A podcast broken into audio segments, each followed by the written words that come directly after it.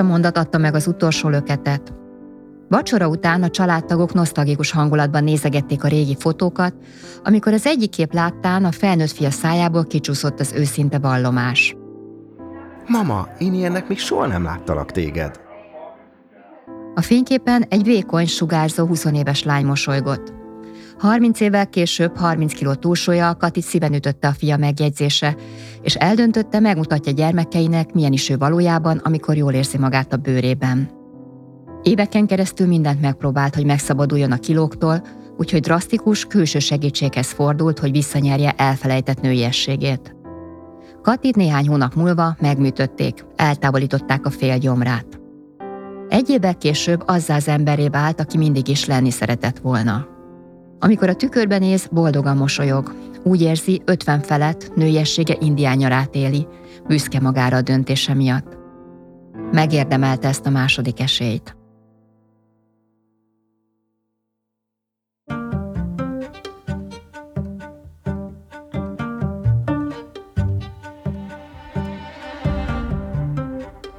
Sziasztok! Ez itt a Mert megérdemlem podcast a L'Oreal Pári támogatásával. Én László Krisztina vagyok, és ebben a műsorban olyan történeteket mutatunk be, amelyek szereplői sokszor ejtették ki az életük során, mert megérdemlem. Önigazolásként, vigasztalásként, vagy éppen az önbizalmuk erősítése céljából, amikor úgy érezték, mélypontra kerültek, és kellett egy löket a tovább lendüléshez. Végül mindannyiuknak, ha kacskaringos úton is, de sikerült a nagy álmuk megvalósítása. Megérdemlik, hogy ma boldog, kiegyensúlyozott életet éljenek. A Lorálpári legendás mondata 2021-ben ünnepli 50. születésnapját. Az első olyan szlogen, ami nőknek szólt, női hangon.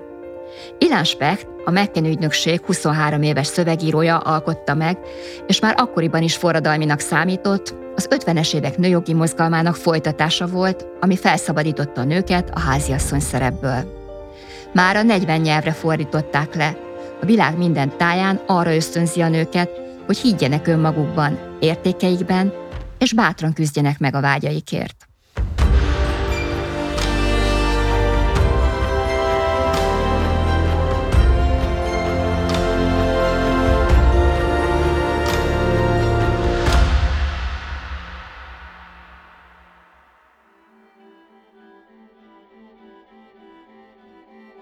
Mai adásunk vendége Kovács Katalin, aki 24 évesen költözött ki Berg a férjehez Brüsszelbe, és azóta ott él, az Európai Bizottságban dolgozik. Három felnőtt gyermeke van, az elmúlt 30 évben igazi tyúkanyóként terelgette őket, a felelősségteljes munkája mellett békés otthon teremtve számukra. De minden egyes terhessége újabb kilókat pakolt rá, az anyaság fokozatosan háttérbe szorította a nőiességét. Más küzdelmeket kellett megvívnia, amelyek felemésztették az energiáit.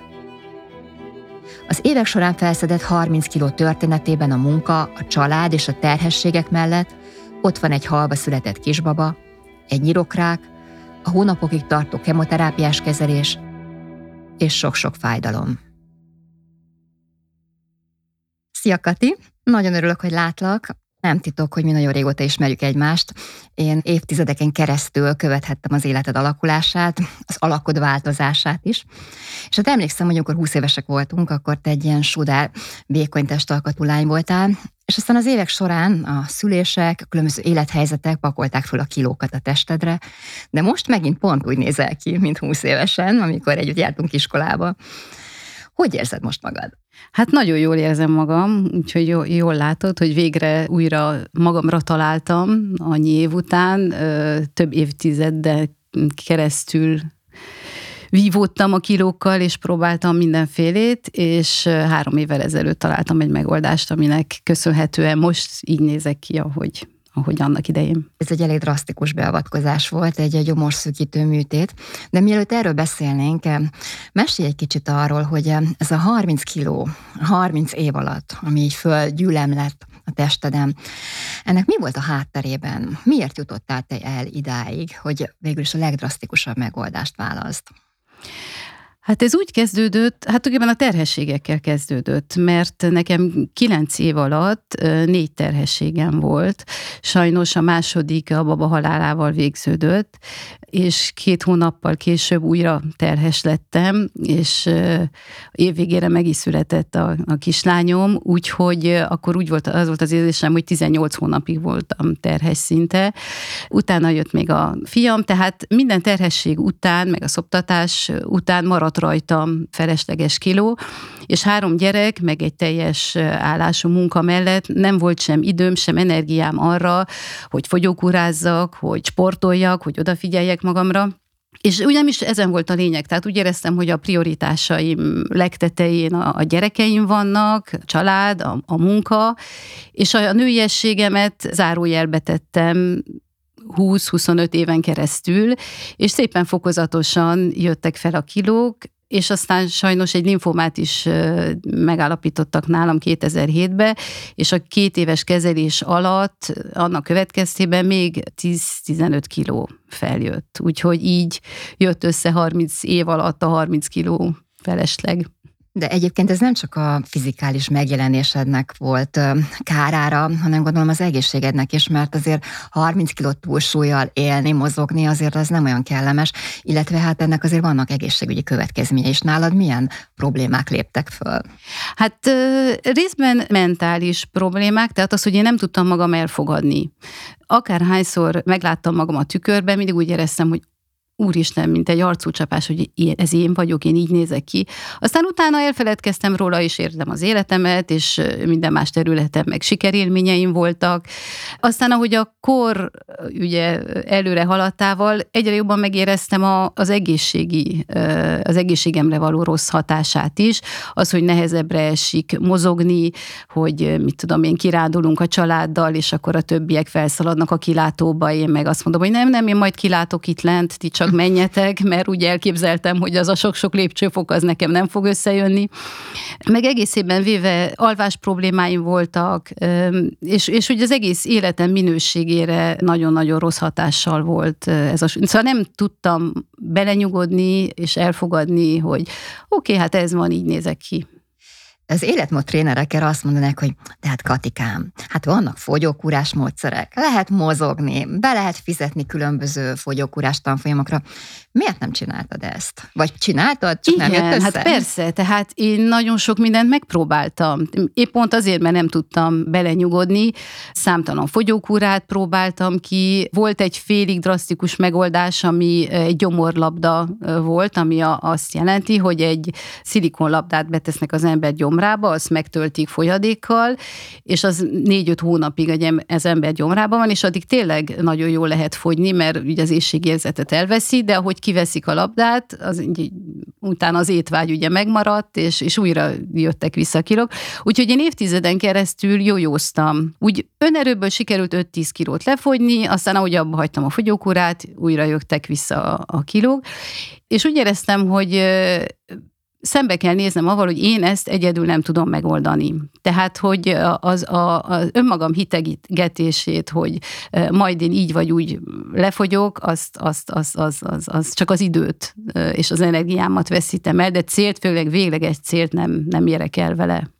És mikor kezdtél el kacsingatni afelé, hogy esetleg ezt a műtétet megcsináld? Mikor történt az? Mi, mi volt az az utolsó csepp a pohárba, ami azt jelentette, hogy te akkor most kezedbe veszed a sorsodat, és valami más drasztikus megoldást keresel? Hát részben az élethelyzetem változott, mert ugye a gyerekeim felnőttek, tehát kevesebb úgymond mindennapi időt, energiát vettek el tőlem, és újra lett időm arra, hogy magammal foglalkozzam.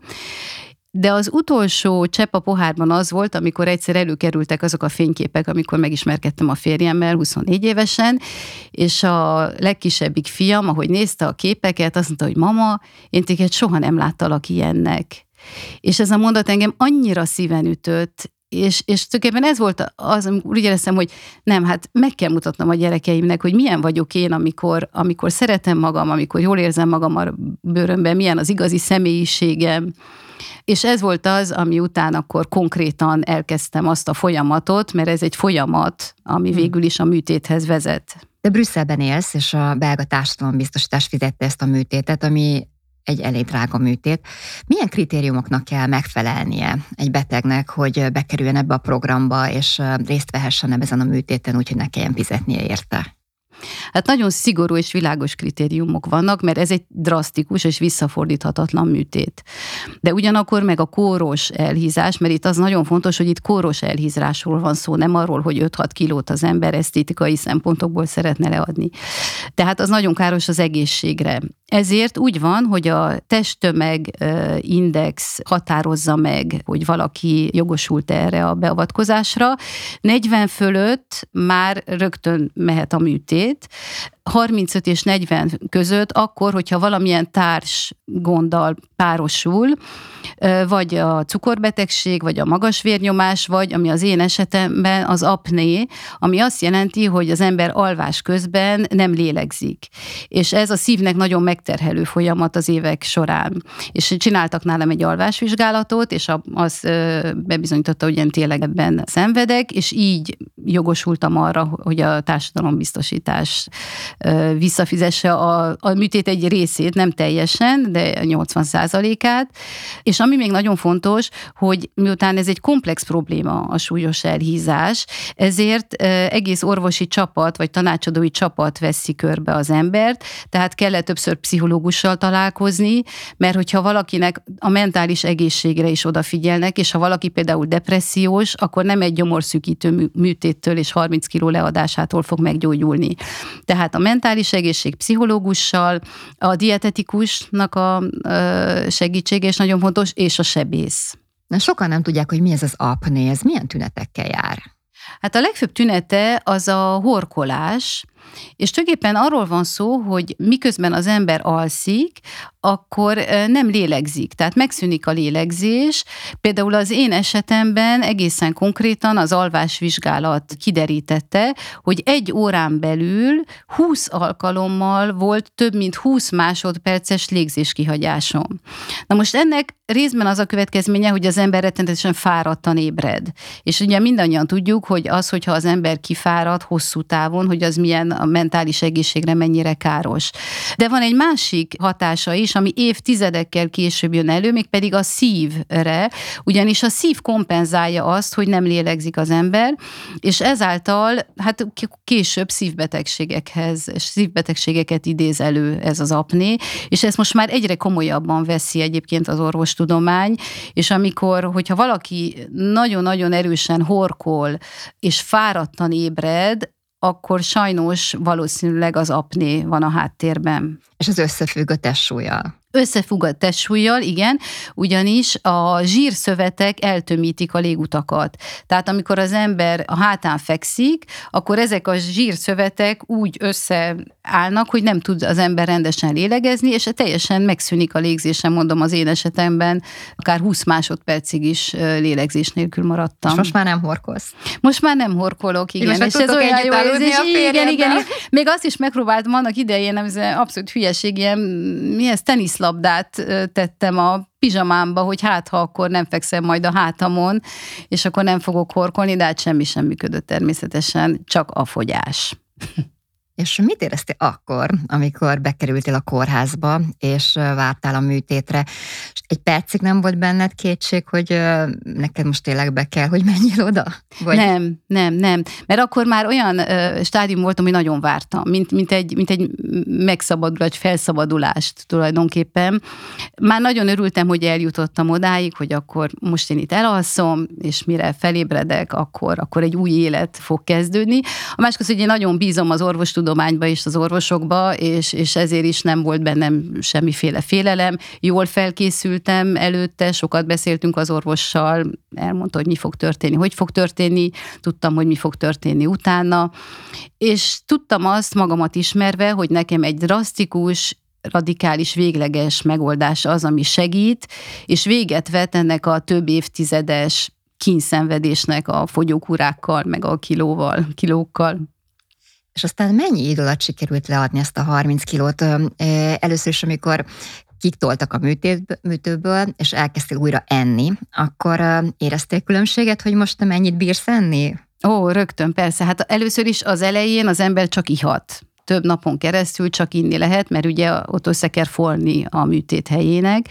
Utána pedig pépes dolgokat lehet csak enni két-három héten keresztül, nagyon kiadagolt pici mennyiséget, de az ember nem is éhes egyébként, ez is érdekes, hogy ezzel a műtéttel az éjségérzetem is megszűnt tulajdonképpen, és a mai napig úgy klasszikus értelemben véve mint előtte éjségérzetem nincsen, csak azt érzem, hogy gyengülök, és a testemnek szüksége van valamilyen energiabevitelre.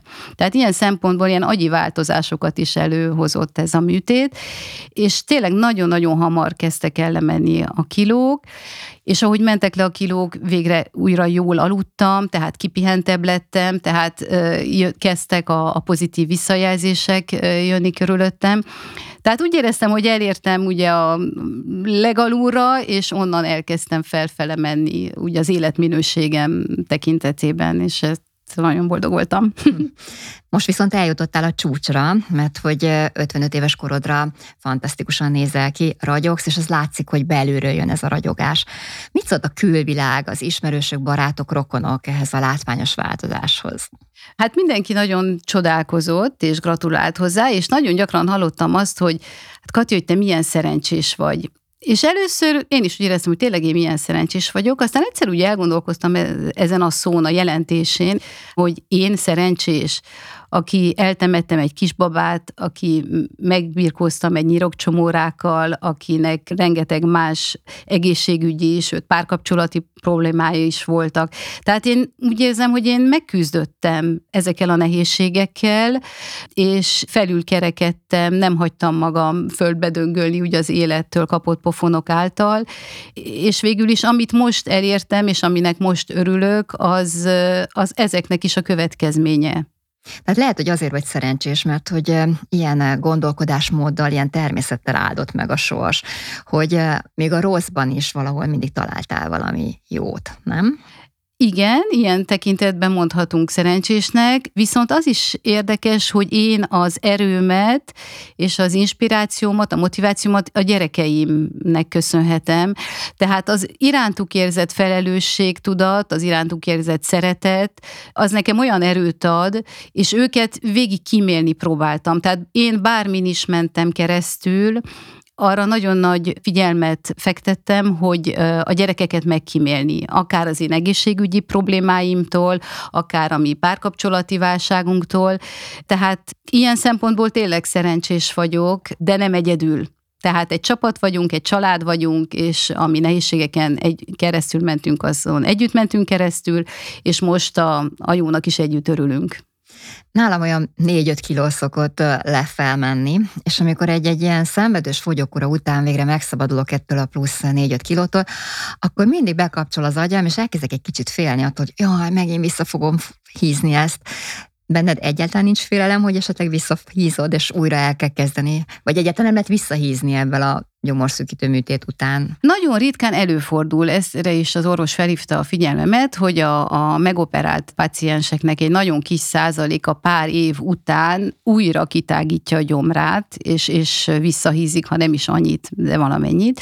Úgyhogy én erre fel voltam készülve, és nagyon vigyázok arra, hogy ne tágítsam ki a gyomromat. Tehát én nagyon hamar jól lakom, gyakrabban eszem, kis mennyiséget, és mindig van nálam valami apróság, amit bekapok, hogy amikor úgy érzem, hogy a testemnek szüksége van erre. Például, ami nagyon jól működik nálam, és ez talán egy ötletnet másoknak is, ez a kis bébi gyümölcs pürék, uh-huh. mert ez nem tartalmaz cukrot, ez 100 gram, elfér egy táskában, és arra mindig pont elég, hogy az embernek így ezt a kezdődő éjségérzetét gyorsan be elmulassza. Tehát akkor ez elég nagy önfegyelmet igényel, meg egy önismeretet is. Tehát ha egyszer véletlenül elmész úgy kirándulni, hogy nincs nálad semmi, és ott a hegyen rosszul leszel, akkor kvázi ennek lehetnek ilyen negatív hatásai is, és esetleg elájulsz, vagy, vagy valami rossz történik veled. Hát ilyen, hál' Istennek még nem volt, de éppen erről van szó, hogy miután tudom, most már jobban ismerem magam, és hogy hogy működik a testem, úgyhogy tudom azt, hogy mindig kell, hogy legyen nálam, mondom, egy, egy, egy kétszer sült, egy keksz a, a táskába, vagy mondom, ezek a kis gyümölcspűrék. Úgyhogy nem hozom magam olyan helyzetbe, hogy bármi negatívum történjen velem, legalábbis emiatt nem.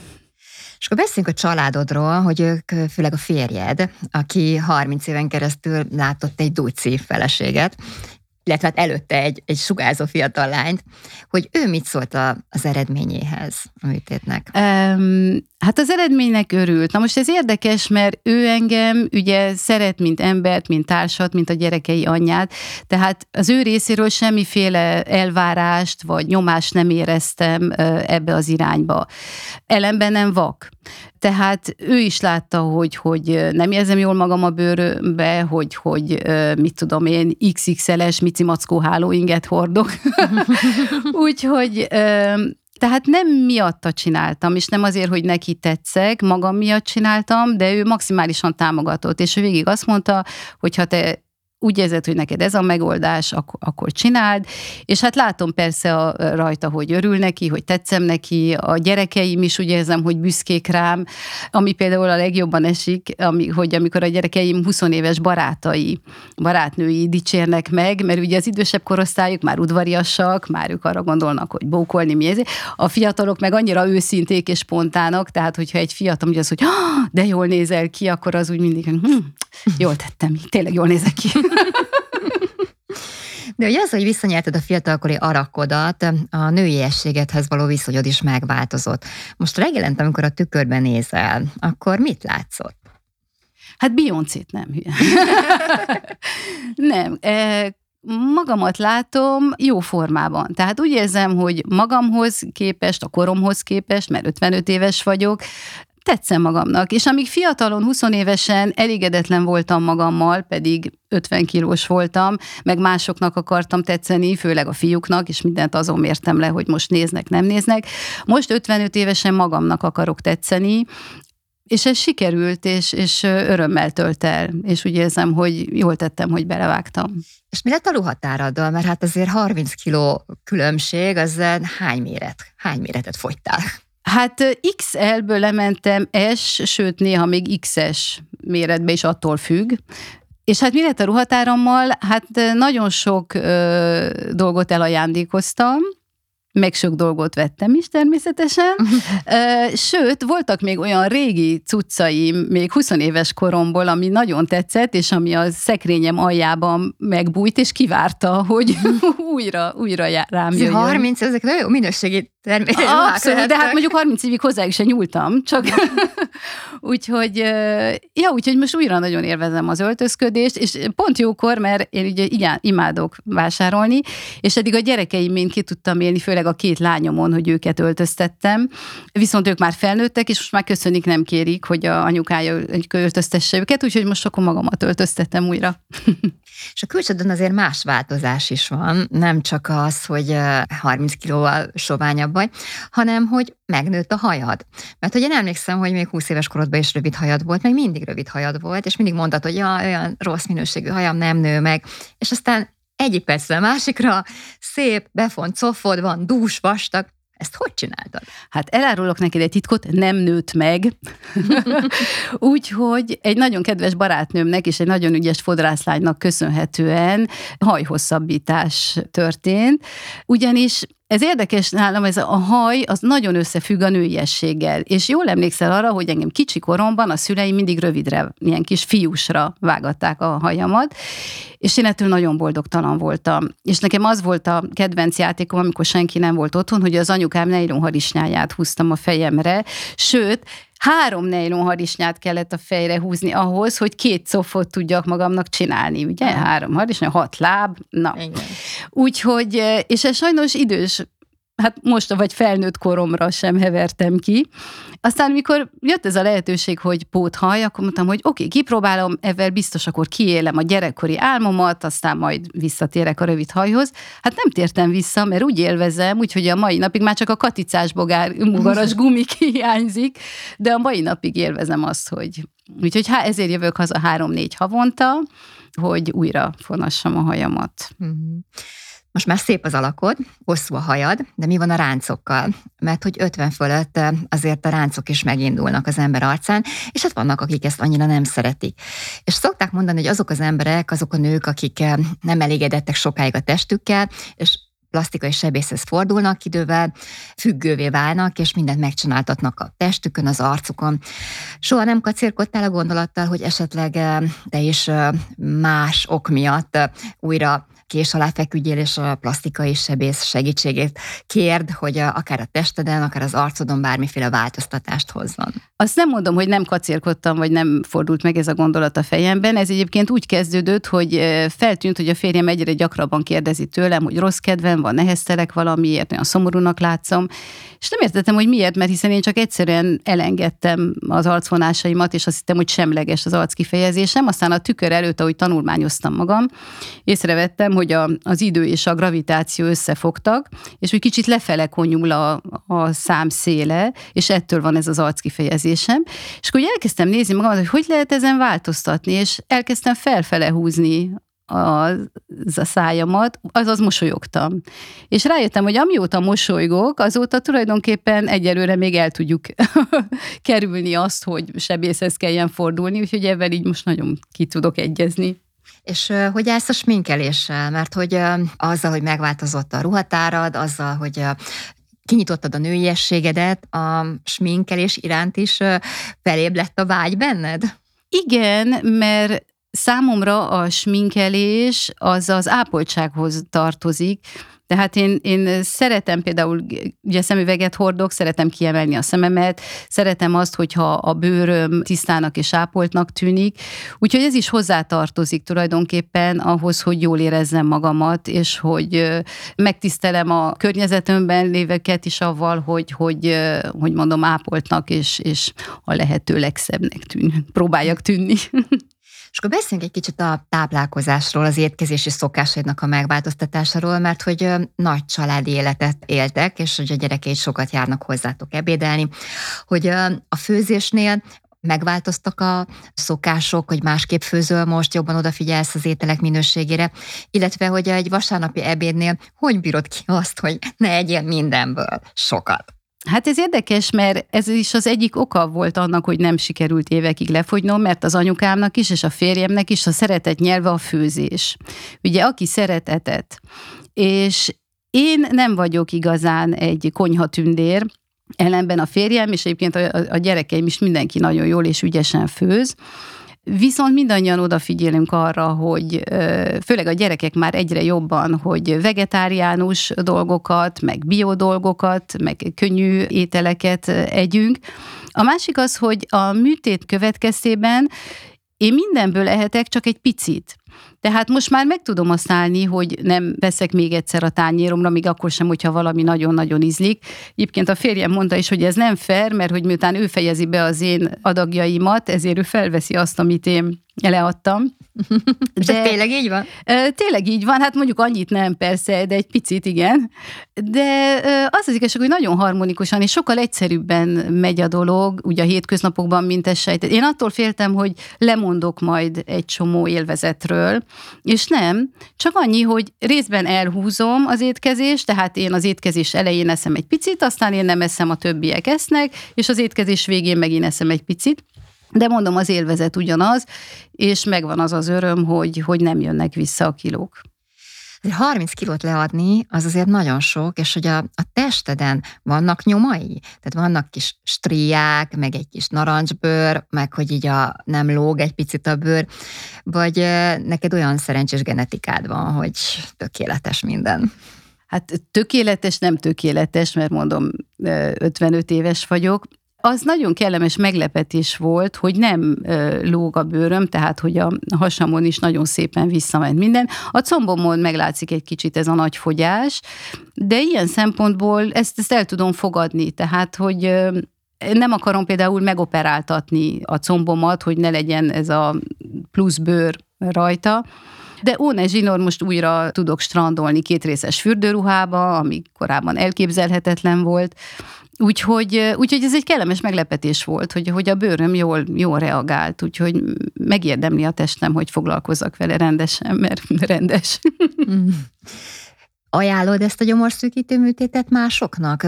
Milyen üzenetet tudnál megfogalmazni azoknak a nőknek, akik hasonló helyzetben vannak, mint amiben te voltál, hogy évtizedeken keresztül küzdenek a plusz túlsúly ellen, és nem sikerül nekik lefogyni.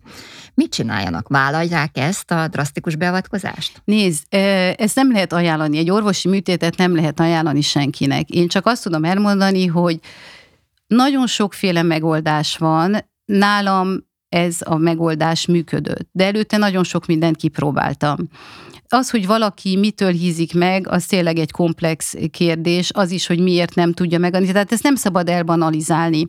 És én csak azt merem ajánlani, hogyha valaki egy olyan élethelyzetben van, és ezt egyébként tágasabb értelemben is lehet venni, nem csak a külsőségekre vagy a kiróval kapcsolatban, amit nem tud elfogadni, amit tudja, hogy ezzel én nem tudok bol- kiegyensúlyozottan boldogan, egészségesen együtt élni, akkor ne adja föl, akkor próbálja megtalálni azokat az embereket, akik segíteni tudnak, azt a módszert, ami segíteni tud.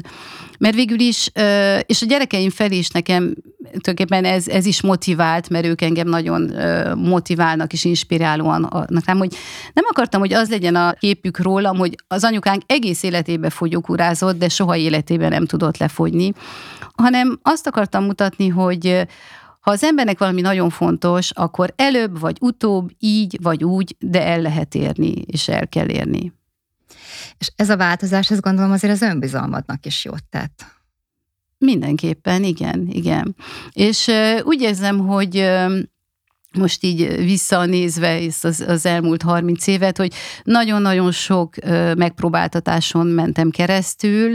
Ezeknek a az ára tulajdonképpen ez is volt, hogy, hogy mondom, női, zárójelbe tettem a nőiességemet, meg úgy magamat is, legalábbis a személyiségemnek ezt a részét, mert mások voltak a prioritás, sok másra kellett idő, energia, másra kellett koncentrálni, de most két-három évvel ezelőtt, mikor ez a műtét megtörtént, most értem el erről, hogy most megérdemlem azt, hogy olyan legyek, amilyen, amilyen mindig is szerettem volna lenni, és hogy így fogadjam el magam.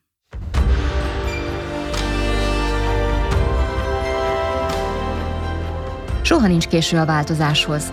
Kati 52 évesen döntött úgy, hogy a jövőben olyan külsővel él majd, amire kislánykora óta vágyott. Úgy érezte, megérdemli az esélyt nőiessége visszaszerzéséhez, ami egész életére hatással van.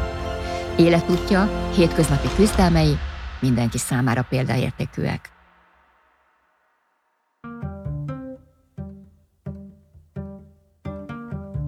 A Mert megérdemlem podcastot hallottátok a L'Oreal Pári támogatásával. Inspiráló női történeteket mutatunk be, ezzel is azt üzem be neked, kedves hallgató, nem vagy egyedül. Ami veled megtörtént, megtörténhet mással is.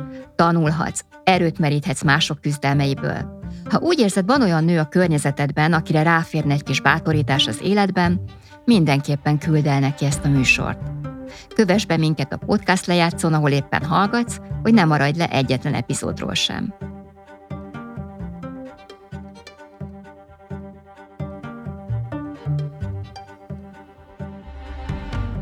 Szerkesztő műsorvezető László Krisztina, felelő szerkesztő Libor Anita, kreatív producer Pentelényi Kovács Tímea, hangmérnök és utómunka Obbány Máté, Om Studio. Narrátor Siska Lajos.